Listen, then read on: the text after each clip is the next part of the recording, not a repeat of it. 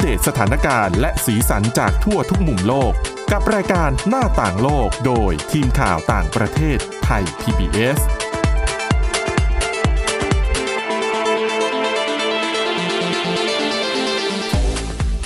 สวัสดีค่ะ คุณผู้ฟังขอต้อนรับเข้าสู่รายการหน้าต่างโลกค่ะ ในวันนี้นะคะ ก็ยังคงมีเรื่องราวแล้วก็บทความหลากหลายที่น่าสนใจมานำเสนอกันค่ะสำหรับวันนี้พบกับคุณชนชยานันท์พร้อมสมบัติและดิฉันสวรักษ์จากวิวัฒนาคุณค่ะ ค่ะ สวัสดีค่ะ สวัสดีคุณผู้ฟังด้วยค่ะ ค่ะอ่าสำหรับวันนี้นะคะ เราก็จะนำเรื่องราวเกี่ยวกับเรื่องของโลกเสมือน อืม หรือที่เรียกว่า Metaverse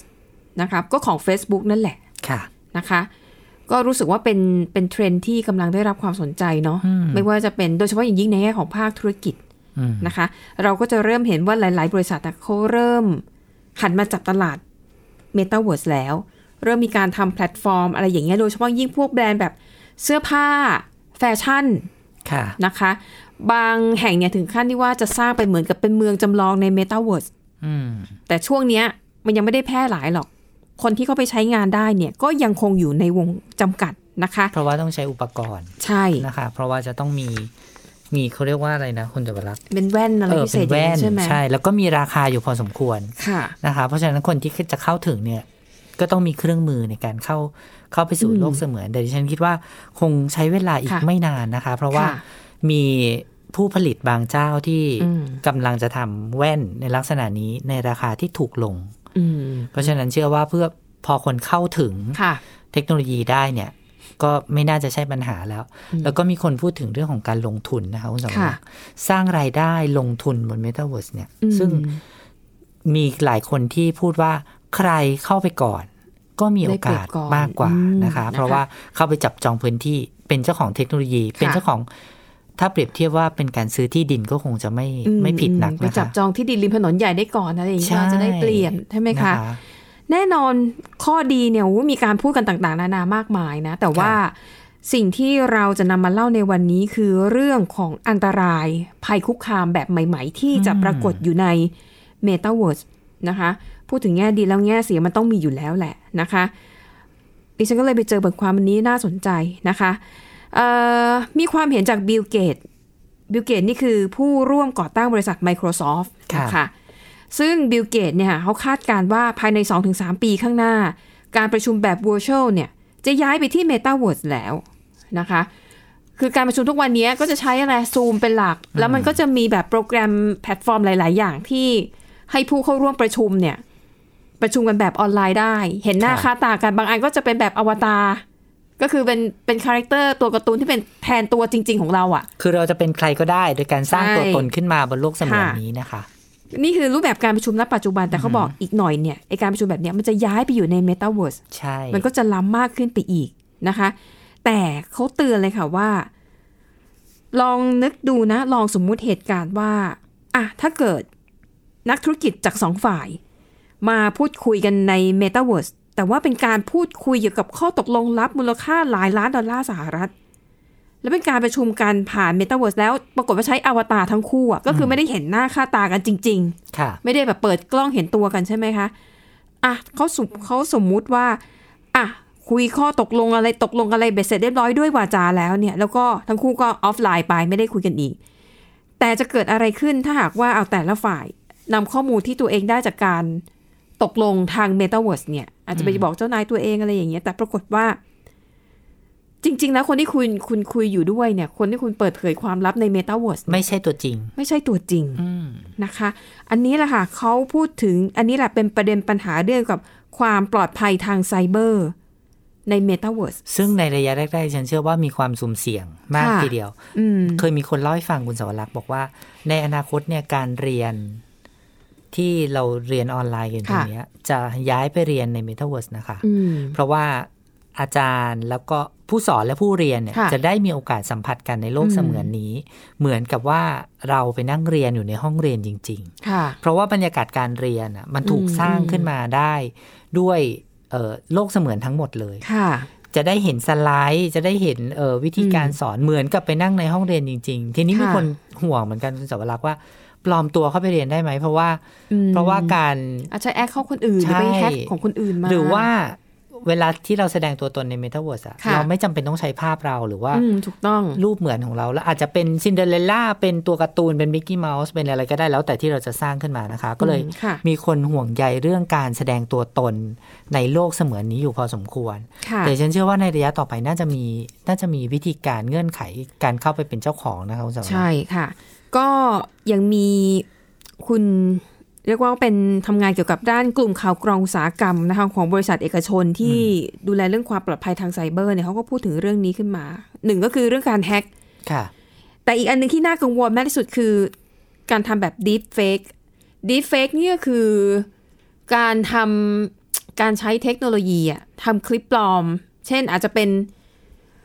เอารูปคุณนันอะ อืม แล้วทำเป็นกราฟิกอะเหมือนกับคุณนันพูดประโยคอะไรสักอย่าง ค่ะ จริง ๆ คุณนันไม่ได้พูด อืม แต่ว่าด้วยเทคโนโลยีมันตัดต่อ แล้วมันก็ใส่เสียงเหมือนกับว่าคุณนันน่ะเป็นคนพูดข้อความหมินเหมเหล่านี้ ซึ่งอาจจะทำให้คุณนันถูกฟ้อง อันนี้เคยมีในลักเอ่อ มี เค มายนาน แบบเนี้ย พัก ใน ใหญ่แล้ว ในภาพยนตร์ก็มี ใช่ เคยนำเสนอไปแล้ว เช่น ค่ะ การปลอมเอ่อกล้องวงจรปิด ค่ะ แม้ว่าจะเห็นว่ากล้องวงจรปิดเนี่ย จับภาพคุณสวรักษ์เดินเข้าไปในอาคารได้ ค่ะ แต่ความจริงอ่ะเป็นการตัดต่ออ อืม แล้วก็ทำเทคโนโลยีเสมือนจริง ค่ะ ให้เหมือนกับคุณสวรักษ์เดินออกแทนที่จะเป็นการเดินเข้า อ่า นะคะ แล้วก็ถูกนำไปใช้อ้างอิงใน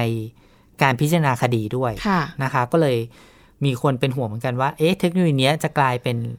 เรื่องดีที่กลายเป็นเรื่องร้ายหรือเปล่า ใช่นะ นะคะ คะ เขาบอกว่าไอ้เทคโนโลยีเหล่านี้แหละนะคะ มันอาจจะทำให้อาชญากรรมทางอินเทอร์เน็ต หรือว่าอาชญากรรมในโลกแห่งเอ่อเสมือนจริงหรือว่าเมตาเวิร์สเนี่ยมันอาจจะรุนแรงมากขึ้น อืม นะคะ ดังนั้นเนี่ยทางบริษัทเขาก็เลยเตือนว่าตอนเนี้ยหลาย ๆ บริษัทนะคะหลาย ๆ ธุรกิจพยายามที่จะไปปักธงก็คือแบบพยายามไปช่วงชิงพื้นที่ในเมตาเวิร์สแต่บริษัทเหล่านั้นเนี่ยตระหนักถึงความปลอดภัยหรือไม่ อันนี้คิดไว้ด้วยหรือเปล่านะคะ เขาบอกว่าเนื่องจากว่าตอนนี้เนี่ยเมตาเวิร์สก็ต้องยอมรับว่ายังอยู่ในช่วงของการเริ่มต้น ทั้งเรื่องของการทำพัฒนาโปรแกรมศักยภาพของเมตาเวิร์สเนี่ยมันยังไม่สมบูรณ์เต็มร้อย มันอาจจะยังมีช่องว่างช่องโหว่เอ่อที่ทำให้อาชญากรรมนั้นเข้ามาฉวยโอกาสในจุดนี้ได้นะคะอ่าดังนั้นค่ะ อย่างบริษัท JP Morgan ก็เหมือนกันนะคะ ออกมาเตือนเลยนะคะว่าผู้ที่จะทำธุรกรรมต่างๆ ใน Metaverse เนี่ย จะต้องมีระบบป้องกันความเป็นส่วนตัวในโลกออนไลน์ที่สำคัญมาก ๆ โดยเฉพาะอย่างยิ่งการทำธุรกรรมต่างๆ อย่างทุกวันนี้เนี่ยแค่เราผูกบัตรเครดิตไว้กับแอปพลิเคชันออนไลน์ที่ขายของต่างๆ เนี่ย ก็ต้องมีลุ้นอยู่ทุกวันนะ เอาเกิดแอปพลิเคชันนั้นมันถูกแฮ็ก แล้วข้อมูลบัตรเครดิตที่เราเอาไปผูกไว้เนี่ยมันจะได้รับผลกระทบด้วยหรือไม่นะคะอ่ะดังนั้นอันนี้ก็ถือว่าเป็น เป็นเรื่องราวจริงๆมันน่าสนใจนะเพียงแต่ว่าดิฉันรู้สึกว่าทุกวันนี้เนี่ยยังไม่ค่อยมีใครพูดถึงแง่เสีย อืม ของการใช้งานระบบเมตาเวิร์สนะคะ ดังนั้นค่ะก็เลยถามว่าอ้าวแล้วเราจะใช้เทคโนโลยีใดใช้เครื่องมือใดในการรักษาความปลอดภัยในโลกของ m e t a เวิร์สนะคะ เขาบอกว่ายกตัวอย่างเช่น อาจจะใช้ระบบบล็อกเชนในการระบุตัวผู้ใช้นะคะ หรืออาจจะถึงขั้นใช้ระบบ Biometric ก็คือ ระบบชีวภาพอะในการ อืม ยืนยันว่าเป็นตัวคุณจริง ๆ ก็ยังนึกไม่ออกนะว่าจะยังไง สแกนลายนิ้วมือเหรอ เออ สแกนม่านตาหรือเปล่า ทำนองนั้น เพื่อให้มั่นใจว่าอวตารที่คุณกำลังคุยอยู่ด้วยเนี่ย เป็นคนคนนั้นจริง อืม ๆนะคะอ่ะอันนี้ก็เป็นประเด็นที่น่าสนใจเอามาเล่าให้ฟังกันนะคะก็เป็นเรื่องของธุรกิจในอ คอม นา เม คต นต์จากอาจารย์คนไทยเหมือนกันนะคะ อาจารย์ ค่ะ ปริญญาหอมอเนกเป็นผู้เชี่ยวชาญด้านไอทีเนี่ยนะคะ แล้วก็เป็นแหล่งข่าวของไทยพีบีเอสด้วย ค่ะ นะคะก็อาจารย์บอกว่า ถ้าสมมุติว่าจะยกตัวอย่างเปรียบเทียบว่าภัยในยุคอินเทอร์เน็ต 1.0 เนี่ยจะเหมือนกับการขี่จักรยานอยู่ที่บ้านใช่ไหมคะ ค่ะ อุบัติเหตุจักรยานล้มเนี่ย ก็เจ็บ อาจจะเกิดแผล น้อยๆ ตลอกไม่ร้ายแรง เพราะ เออ ว่าผู้คนทั่วโลกไม่ค่อยนิยมใช้งานอินเทอร์เน็ตใช่ไหมคะ อื แต่ว่าการใช้งานอินเทอร์เน็ตในยุค 2.0 ก็เปรียบเสมือนการขี่จักรยานหรือว่ามอเตอร์ไซค์วิ่งเข้าไปในเมือง ค่ะ ก็มีโอกาสที่จะได้รับอุบัติเหตุที่รุนแรงมากขึ้นบนถนน เพราะว่ารถวิ่งเร็วแล้วก็พลุกพล่าน ค่ะ แต่ถ้าหากเป็นระดับเมตาเวิร์สเนี่ยนะคะ อินเทอร์เน็ต 3.0 อาจจะเทียบเท่ากับการโดยสารเครื่องบิน ซึ่งมีความเร็วและแรงทำให้อุบัติเหตุในครั้งเนี้ยก็มีความกระทบสูงขึ้นเนื่องจากความเสมือนจริงของเครือข่าย ค่ะ มันมีมากกว่า ค่ะ แล้วบางทีเนี่ยอาจารย์เขาเปรียบเทียบว่าเหมือนกับว่าเราใช้เวลาในการท่องอินเทอร์เน็ตอะ ค่ะ ถ้าเราเข้าไปในโลกเสมือนจริงนี้นะคะ อืม บางทีเนี่ยเราอาจจะลืมเวลาไปเลย คือเข้าไปอีกทีในเช้าออกมาอีกทีเนี่ยฟ้ามืดแล้ว เออ แล้วฟ้าในในเมตาเวิร์สที่เขาทำเนี่ย ค่ะ มันสมจริง สมจริง อืม จนมีคนเปรียบเทียบว่าสมจริงซะยิ่งกว่าของจริงด้วยซ้ อืม ำนะคะ ค่ะ ก็ต้องเรียกว่าต้องเรียนรู้การใช้เทคโนโลยีเหมือนกับ ค่ะ ใหม่ ๆ นี่ อืม ขนาดเราใช้ Facebook ใช้ Line ใช้ ค่ะ เอ่อโซเชียลมีเดียต่างๆ มาตั้งนานแล้ว เราก็ยังถูกหลอกกันอยู่ ค่ะ นะคะ เออ มีการส่งข้อความส่งข้อมูลอะไรที่ไม่เป็นความจริงมาอยู่ตลอดเวลา อืม หรือแม้แต่โดนคนแฮ็ก ค่ะ บัญชีการใช้งานของเราไปใช้ อืม นะคะ เอาไปยืมตังค์เพื่อน ค่ะ นะคะ เกิดเป็นคดีความกันมากมาย ซึ่งบางทีเนี่ย เราไม่ได้ระมัดระวังการ อืม ใช้ Account ค่ะ การใช้พาสเวิร์ดของเราซ้ำๆก็ทำให้คน ง่ายๆเออ แฮ็กไปใช้ได้นะคะ ค่ะ อันเนี้ยก็เป็นพื้นฐานความรู้ที่เราต้องให้ความรู้กับ ใช่ ตัวเราเอง แล้วก็ ค่ะ โดยเฉพาะผู้สูงอายุด้วยเนาะ อืม เพราะว่าการปรับตัวเข้าเข้ากับเทคโนโลยีมันค่อนข้างเป็นเรื่องยากเหมือนกันนะครับณ ใช่ สาวรั ค่ะ กษ์ อย่างพาสเวิร์ดผู้สูงอายุนี่เดาไม่ยาก ใช่ อาจจะหนึ่งสองสามสี่ห้า เออ เก้าเก้าเก้าเก้าเก้าอะไรอย่างเงี้ยนะคะอืม ค่ะ อ่ะ ก็เป็นอะไรเข้ามาใหม่ ๆ ก็ต้องเรียนเรียนรู้ว่าดี แต่ว่าควรจะมองในแง่ของเรื่องของความปลอดภัยไว้ด้วยนะคะ อ่ะ ไปต่อกันที่เรื่องหนึ่งค่ะ เป็นเรื่องราวของการตลาด เช่นเดียวกันแต่อันนี้น่าสนใจคือว่า มันมันมีคำศัพท์ใหม่ขึ้นมานะคะ แล้วก็มันเหมือนกับว่าเป็นรูปแบบการทำตลาด การทำการตลาดนะคะที่ที่ใช้ความเป็นความหลากหลายทางเพศเนี่ย ค่ะ เข้ามาเป็นส่วนหนึ่งของเนื้อหาในภาพยนตร์หรือในละครแต่ว่ามันก็ไม่ได้ชัดเจนว่าตัวละครตัวนั้นๆเนี่ยจะเป็นคนที่มีความหลากหลายทางเพศหรือเปล่า แต่ทำให้คนดูอ่ะเหมือนกับติดตามไปเรื่ อืม อยๆเรื่อยๆพูดง่ายๆคือ หลอกให้มาหลอกให้เข้ามาติดตาม เพราะหลงเชื่อว่าตัวละครตัวนี้ เป็นตัวละครที่มีความหลากหลายทางเพศ แต่จริงๆแล้วอาจจะเป็นหรือไม่เป็นคือมันคลุมเครือไปหมด ศัพท์นี้เนี่ยนะคะภาษาอังกฤษเขาเรียกว่า queer betting นะคะ queer ก็คือ q u e r แล้วก็ betting ที่ว่าไอ้เบ็ดตกปลานั่นแหละนะคะเขาบอกว่าคุณเคยสังเกตไหมว่า เดี๋ยวนี้ภาพยนตร์หรือว่าเอ่อละครหลาย ๆ เรื่องนะคะ ที่เวลาเขาผูกเรื่องเนี่ย มันจะมีตัวละครบางคู่เนี่ย ที่เป็นเพศเดียวกัน ค่ะ คือในในในเรื่องเนี่ย ตัวละครที่มีเพศที่เป็นเพศเดียวกันเนี่ย คือมีความสัมพันธ์เหมือนจะลึกซึ้งกว่าความเป็นเพื่อน เหมือนกับทำให้คนดูอะจินตนาการไปเองว่า คู่นี้ต้องจิ้นกันแน่นอน คู่นี้ต้องชอบกันแน่นอ ภาน ษาวัยรุ่นเขาเรียกว่า ค่ะ จิ้นจิ้น ใช่ อืม แต่ว่าสุดท้ายแล้วเนี่ย เนื้อหาในละครหรือภาพยนตร์เรื่องนั้นๆเนี่ย ไม่ได้ชี้เฉพาะเจาะจ ใช่ งลงไปว่าคู่ดีเป็นคู่รักกัน มันจะทำให้แบบดูคลุมเครือ ทำให้คนสงสัย ใช่ ใช่ไหม นะคะ คะ และสุดท้ายเรื่องก็จบลงโดยที่ไม่มีการเฉลยว่าอ้าวแล้วตกลง ผู้ชายสองคนเนี้ยเขารักกันจริงหรือเปล่า ค่ะ นะคะหรือว่าเป็นคนที่มีความหลากหลายทางเพศจริงคือหนังไม่ได้ฟันธงเขาบอกว่าอันนี้แหละ เป็นกลยุทธ์หนึ่งของการทำการตลาดนะคะเขาบอกว่าไอ้วิธีนี้เนี่ยมันเป็นการสร้างความเป็นไปได้ให้คนดูเนี่ยเข้าใจว่าตัวละครนี้อาจจะเป็นผู้ที่มีความหลากหลายทางเพศ เพื่อหวังที่จะกอบโกยผลประโยชน์จากทุกฝ่ายอ่ะอย่างสมมติคนที่ไม่ได้สนใจว่าความหลากหลายทางเพศ ก็อาจจะเข้าไปดูเพราะชอบรู้สึกว่าพระเอกนางเอกเนี่ย มีฉากที่แบบจีบกันอะไรรักกันแล้วก็ดูแล้วก็สุขชุ่มชื่นหัวใจ ได้กลุ่มหนึ่งแล้วนะ อีกกลุ่มหนึ่งคือกลุ่มที่ชอบชื่นชอบความหลากหลายทางเพศ อืม นะคะ กลุ่มนี้ก็อาจติดตามดูเหมือนกันเพราะคิดไปเองว่านักแสดงหรือว่าตัวละครคู่นี้ น่าจะมีอะไรลึกซึ้งมากกว่าเพื่อนนะคะเขาบอกว่าไอ้ลักษณะการตลาดแบบนี้เนี่ย คือเป้าหมายคือเป็นการดึงกลุ่มเป้าหมายเอาไว้หลาย ๆ กลุ่ม หนึ่งไม่กระทบกับกลุ่มคนดูที่เป็นกลุ่มอนุรักษ์นิยมที่ไม่ได้แบบไม่ได้อินไม่ได้ชื่นชอบกับ คู่รักที่มีที่เป็นเพศเดียวกัน แต่ในขณะเดียวกันมันเป็นการส่งสัญญาณบอกผู้ชมกลุ่มที่ชื่นชอบ ความรักของคนเพศเดียวกันเนี่ย ให้เข้ามาติดตามได้อีกด้วยนะคะ ซึ่งเขาบอกเนี่ยคือมันมันเป็นการสร้างกำไร แต่เขาบอกว่าในแง่ของปัญหาเนี่ย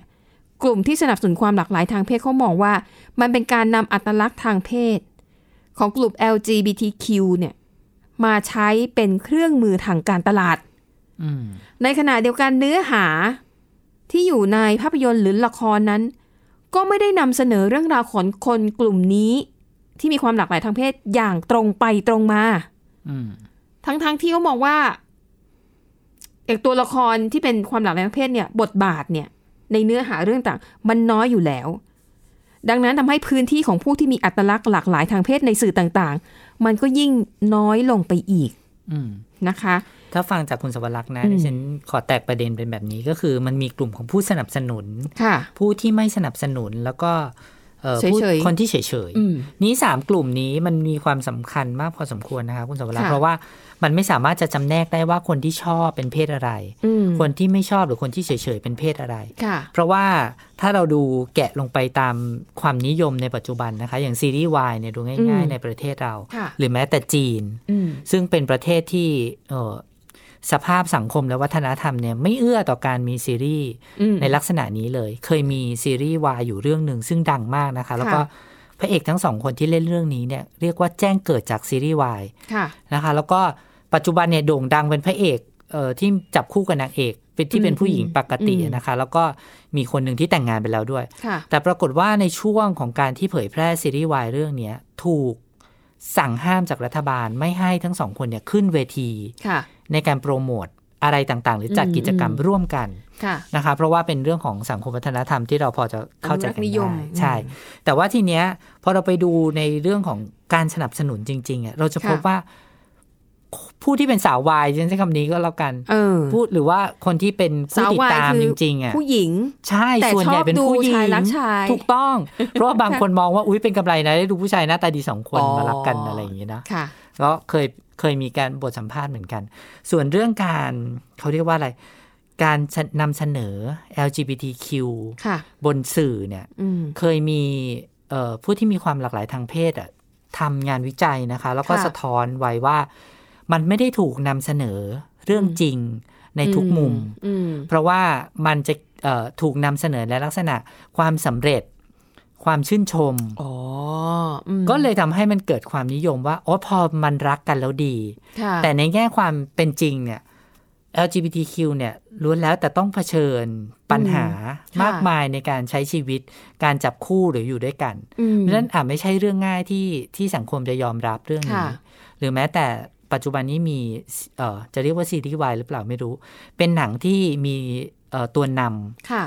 เป็นละครที่มีตัวนำเป็นผู้ชายสองคนนะคะ ค่ะ กำลังออกอากาศอยู่ตอนนี้ อืม ทางช่องน้อยสี ค่ะ งั้นพูดอย่างนี้ก็แล้วกัน แล้วก็มีดารานำที่เป็นที่รู้จักของคนทั่ว ค่ะ ไปดิฉันเข้าไปอ่านในคอมเมนต์คุณสวรักษ์น่า อืม ตกใจเหมือนกัน เราอาจจะรู้สึกว่าสังคมนี้เปิดกว้างยอม ค่ะ รับสื่อเรื่องนี้นะคะ แต่ในข้อเท็จจริงนะคุณสวรักษ์ อืม มีผู้ที่ไม่สนับสนุนและไม่เห็นด้วยในการ ค่ะ ที่ให้ออกอากาศ หรือว่าอยากจะให้ขยับเวลาออกอากาศไป อ๋อ เป็นช่วงเวลาดึก ค่ะ เพราะว่าบอกว่าอันนี้อาจจะเป็นการชี้นำให้เด็ก ๆ เนี่ย อืม ไปนิยมชมชอบอะไรแบบนี้หรือเปล่า เพราะว่ามองว่าเป็นเรื่องผิดปกติ ทีนี้ในอีกมุมหนึ่งก็มีคนที่บอกว่าอุ้ยคุณต้องเปิดใจนะและในยุคนี้มันไม่ได้เป็นแบบนั้นแล้วอะไรอย่างเงี้ยนะคะ ก็เป็นข้อถกเถียงที่ไม่ได้ข้อสรุป แต่ว่า อืม ผู้จัดเนี่ยเขาออกมาอธิบายค่ะว่าเออละครเรื่องนี้เนี่ยไม่ได้สะท้อนมุมมองของการของความรักเพียงอย่างเดียว แต่เป็นเรื่องของครอบครัวเรื่องของคนรอบข้างเรื่องของเพื่อน อืม ซึ่งไม่ได้มีแต่เพศชายอยู่ในเรื่องนี้นะคะ ค่ะ แต่ว่าการจะเปิดใจรับมุมมองจากสื่อที่พูดถึง อืมอืม LGBTQ คงไม่ใช่เรื่องง่ายในสังคมของเรานะคะ อันนี้ไม่รู้ว่าทั่วโลกจะเป็นยังไง แต่ว่าดิฉันคิดว่าสำหรับในบ้านเราอะ่ะ เราเคยแต่ดูว่าเอ่อผู้ที่มีความหลากหลายทางเพศต้องตลก ค่ะ ต้องเป็นคนที่ข อืมอืม ำต้องเป็น เออไม่มีโอกาสที่จะได้ใช้การนำเสนอในมุมอื่นออกมาเลย เพราะว่ามีแต่ถ้าออกมามันต้องตลก อ่า ใช่ไหมมันถึงจะอยู่รอดได้ต้องถูก ค่ะ ทำร้าย อืม หรือต้องถูกรังแก ค่ะ เท่านั้นมันถึง เออ จะอยู่บนบนแพลตฟอร์มนี้ได้ อืม แต่ในยุคต่อมาเนี่ยกลายเป็นว่าซีรีส์วายของไทยเนี่ยนะคะ ค่ะ ไปโด่งดังในหลายประเทศมาก เพราะว่าดิฉันเชื่อว่าเป็นเพราะว่าสังคมไทยเปิดกว้าง อืม มากกว่าสังคมในประเทศอื่น ค่ะ ๆ หรือแม้แต่ในญี่ปุ่นที่ขึ้นชื่อว่าเออเป็นเป็นสังคมที่มีวัฒนธรรม อนุรักษ์นิยม อนุรักษ์นิยมค่อนข้างเยอะนะ แต่ว่าในประเทศของเขาอะมีซีรีส์วาย มี มาก่อนเนอะ ค่ะ แต่ว่าไม่ค่อยได้รับความนิยม ค่ะ กลายเป็นว่าซีรีส์ของไทยเนี่ยนะคะ ไปดังที่ญี่ปุ่นซะเยอะ ค่ะ ด้วยซ้ำเพราะว่า อืม บ้านเราเนี่ยค่อนข้างเปิดกว้าง แต่ว่าอย่างที่ฉันบอกว่าเสียงสะท้อนก็คือว่ามันมีแต่เรื่องดีไงคุณสวรักษ์ อืม โอ้รักกันแล้วดีรักกันง่ายจัง ค่ะ หรือว่าโอ้รักกันแล้วมีความสุขจบแบ อื บ ม แฮปปี้เอนดิ้งซึ่ง อื ใน ม ในข้อเท็จจริง มันอาจจะไม่ได้เป็นแบบนั้นเสมอไปค่ะ อืมนะคะ อันนั้นก็คือเรียกว่าเป็นการสะท้อน อืม นะคะเรื่องของสื่อบันเทิงในในเมืองไทยนะคะทีนี้ย้อนกลับไปเรื่องเครือบิทติ้งที่เราเล่าให้ฟังตั้งแต่ตอนแรก พูดไปถึงตอนนี้คุณผู้ฟังอาจจะแบบนึกไม่ออกว่าเอ๊ะยังไงตัวละครแบบไหน เป็นเป็นเกย์หรือไม่เป็นเกย์อะไร อืม ยกตัวอย่างตัวหนึ่งคือตัวละครดัมเบิลดอร์ อืม จากแฮร์รี่พอตเตอร์ ค่ะ เขาบอกอันเนี้ยคือเป็นตัวอย่างที่ชัดเจนมากนะคะ เพราะว่าตัวผู้คือแฮร์รี่พอตเตอร์เนี่ยโด่งดังตั้งแต่จริง ๆ ดังแต่ตอนเป็นหนังสือ ค่ะ นะคะ แล้วพอมาสร้างเป็นภาพยนตร์ก็ได้รับเสียงตอบรับที่ดีมาก และดัมเบิลดอร์เนี่ยก็คือเป็นหนึ่งในตัวละครหลัก อืม ของซีรีส์ของหนังสือชุดนี้ ค่ะ ก็คือเป็นอาจารย์ของแฮร์รี่พอตเตอร์ ปรากฏว่าพอภาพยนตร์ออกฉายมาสักพักใหญ่เลยนะคะ คุณเจเคโรลิงค่ะ ซึ่งเป็นผู้เขียน ออกมาประกาศในปี 2007 คนเขียนนะ อืม ออกมาบอกเองว่า ศาสตราจารย์ดัมเบิลดอร์เนี่ยเป็นเกย์ อืม ทั้งๆทที่ตลอดเนื้อหาของแฮร์รี่พอตเตอร์ตั้งแต่ ไม่ได้ ภาค เคย หนึ่งไล่มา ไม่ได้เคยเล่าเรื่องนี้มาก่อน มันไม่มีอะไรที่สื่อว่า ค่ะ ดัมเบิลดอร์เนี่ยคือเป็นเกย์ อืม นะคะสิ่งที่สื่อมาก็คืออ่ะเป็นศาสตราจารย์ที่นักเรียนเนี่ยเคารพรัก แล้วก็ทำหน้าที่ปกป้องนักเรียนโดยเฉพาะแฮร์รี่พอตเตอร์แบบเต็มที่ อืมอืม เนื้อหาบทบาทของศาสตราจารย์ดัมเบิลดอร์ก็คือมีอยู่แค่นั้น ค่ะ มันไม่ได้สื่อเรื่องเพศเรื่องแต่ว่า เขามองว่าการที่จู่ๆ JK Rowling ออกมาพูดแบบนี้เนี่ย อ่ะก่อนที่ น่า คุณสุจะวรรณจะ เป็นการ เล่านะดิฉันขอแทรกดิ ค่ะ ฉันเชื่อว่าเขาต้องมองว่าเป็นการฉกฉวยโอกาสทางการตลาดอะไรลักษณะ ใช่ นั้นคือ อาจ อ จะ ยาก ตั้ง จะ ใจ ดึง หรือก ไม่ ลุ่ ได้ ม ตั้ง คน ใจ ที่ ก็ สนับ ตาม สนุน ความหลากหลายทางเพศเนี่ย ค่ะ เข้ามาเป็นผู้สนับสนุนความนิยมของเขา อืม ในลักษณะนั้นใช่ไหมคะ ใช่นะคะ แต่เขาก็อย่างที่บอก เอ้คุณคุณ JK Rowling นี่คือตั้งใจหรือเปล่า หรือว่าจริง ๆ อ่ะ อ่านหนังสือแน่นอน พอมันได้รับความนิยมมันก็ต้องมีแบบการเขียนเรื่องต่อเนื่องมาใช่ไหม อืม แล้วก็อาจจะมีการแบบเป็นการเขียนหนังสืออาจจะจะย้อนไปถึงตอนที่ดัมเบิลดอร์ยังเป็นหนุ่มอยู่ ค่ะ เขาอาจจะมีแผนที่จะเขียนพล็อตหนังพล็อตหนังสือในแนวนั้นจริง อืม ๆ ถึงได้ออกมาพูด ค่ะ ดังนั้นอันเนี้ยก็เลยบอกไม่ได้ว่าตรงลงเจคเรื่องเนี่ยคือเธอตั้งใจจะใช้เรื่องนี้มาเป็นมาเป็นตัวล่อทางการตลาดหรือเปล่า อืม หรือจริง ๆ เธอมีแผนจะเขียนอยู่แล้ว ก็เลยเอามาอาจจะพูดเกริ่นไว้ เวลาที่หนังสือเล่มต่อ ๆ ไปออกมา อืม คนอ่านเนี่ยอาจจะได้ไม่งงว่า อ้าวทำไมจู่ๆดัมเบิลดอร์อ๋อเป็นอย่างนี้เหรอ แต่เขาบอกว่าอย่างกรณีเนี้ยเนี่ยถือว่าเป็นกรณีศึกษาที่ชัดมาก ค่ะ นะคะของคำว่า queer betting นะคะซึ่ง queer betting ก็คือการนำเรื่องกลุ่มคนที่มีความหลากหลายทางเพศมา แต่ไม่ได้มีเจตนาที่จะสนับสนุน ชุมชนหรือว่าคนกลุ่มนี้ อืม แต่เอามาใช้เพื่อประโยชน์ทางการตลาดเท่านั้นนะคะ ก็อ่ะเห็นจริง ๆคำนี้เนี่ยมันก็สะท้อนให้เห็นอีกอย่างหนึ่งนะคะ ว่าจริง ๆ เนี่ย แม้เราอาจจะเห็นภาพยนตร์ ละครที่มีเนื้อหามีตัวละครที่มีความหลากหลายทางเพศเพิ่มมากขึ้น แต่จริง ๆ เมื่อไปดูในรายละเอียดเนี่ย ก็พบว่าเนื้อหาในสื่อบันเทิงเหล่านี้มันก็ไม่ได้ส่งเสริม หรือแสดงออกถึงความยอมรับผู้ที่มีความหลากหลายทางเพศ อืม แต่มีเป้าหมายเรื่องของการตลาดเป็นสำคัญนะคะ และสิ่งที่เกิดขึ้นเนี่ยเขายังมองว่าเป็นการลดทอนอัตลักษณ์ และตัวตนของคนกลุ่มนี้ ให้กลายเป็นแค่คอนเทนต์ หรือเป็นเนื้อหาส่วนหนึ่งเพื่อผลประโยชน์ทางการค้า อืม นะคะ อันนี้ก็เป็นความเห็นจ่องของตัวแทนนะคะจากกลุ่ม LGBT นะคะ แล้วเขาก็ยกตัวอย่างอีกกรณีหนึ่ง อันนี้จะจะไม่ได้เข้มข้นเหมือนกับเอ่อกลุ่มชายรักชายในสื่อบันเทิงนะคะ ค่ะ แต่มีคำศัพท์หนึ่งอย่างคำว่า bromance bromance ก็คือ brother บวก romance ก็จะเป็นคำพูดถึง มันจะกึ่งกึ่งๆอะอ่ะยกตัวอย่างบารักโอบามากับโจไบเดน อืมอืม ซึ่งเขาเคยทำงานเป็นคู่ประธานาธิบดี แล้วก็รองประธานาธิบดีทำงานร่วมกันหลายปี ค่ะ คนก็จะบอกว่าสองคนเนี้ยมีความเป็นโรแมนต์ก็คือมีความรัก มีความนับถือกันอย่าง อืม ลึกซึ้ง แต่ว่าไอ้คำเนี้ยมันก็สามารถเกี่ยวโยงกับความสัมพันธ์ในเชิง เชิงรักใคร่ได้ด้วยไง มิตรภาพระหว่างคนเพศเดียวกัน ใช่ เอ้ยพูดอย่างนั้นได้ไหม เพราะว่ามันมีเยอะเหมือนกันนะคะ ได้เฉพาะ คุณ ผู้ สวรรค์ ชายด้วยนะ ผู้หญิงก็ไม่ใช้คำนี้นะ ไม่ใช่แค่ในสื่อนะคะ ค่ะ มันไปอยู่ในข่าว อืม ไปอยู่ในสารคดีไปอยู่ ค่ะ ในอะไรหลายอย่างเลยที่ที่คนเริ่มทำให้มันมีเนื้อหาของการยอมรับ ค่ะ การใกล้ชิดกันของคนเพศเดียวกันมากขึ้น อืม บางคนนิยามมันว่าความลื่นไหลทางเพศ ค่ะ ก็คือเราเอ่อสามารถที่จะถูกอกถูกใจ อืมคเอ่น อ เพศเดียวกันได้ ใช่หรือว่าเขาเรียกว่าอะไรใกล้ชิดกันได้ ค่ะ โดยไม่ได้แบบลึกซึ้งถึงขั้นเอ่อคบหาเป็น อ่าอ่า เป็น อ่า คู่รัก ค่ะ นะคะ แต่ แต่ใกล้ แต่ก็ ชิดกัน แต่ก็เยอะกว่าเพื่อนนิดนึง แต่ อ่ะ ไม่ถึงขั้นจะ คุณสวรักษ์ เป็ จะ นแฟ เห็น น หลายคนในในสื่อดิฉันไม่แน่ใจว่าเขาทำการตลาดห ค่ะ รือเปล่าเอ่อในหมู่นักแสดงชายเนี่ย ค่ะ เขารู้ว่าเอ่อสาววายเนี่ยนิยมใช่ไหมคุณสวรักษ์ อืม เขา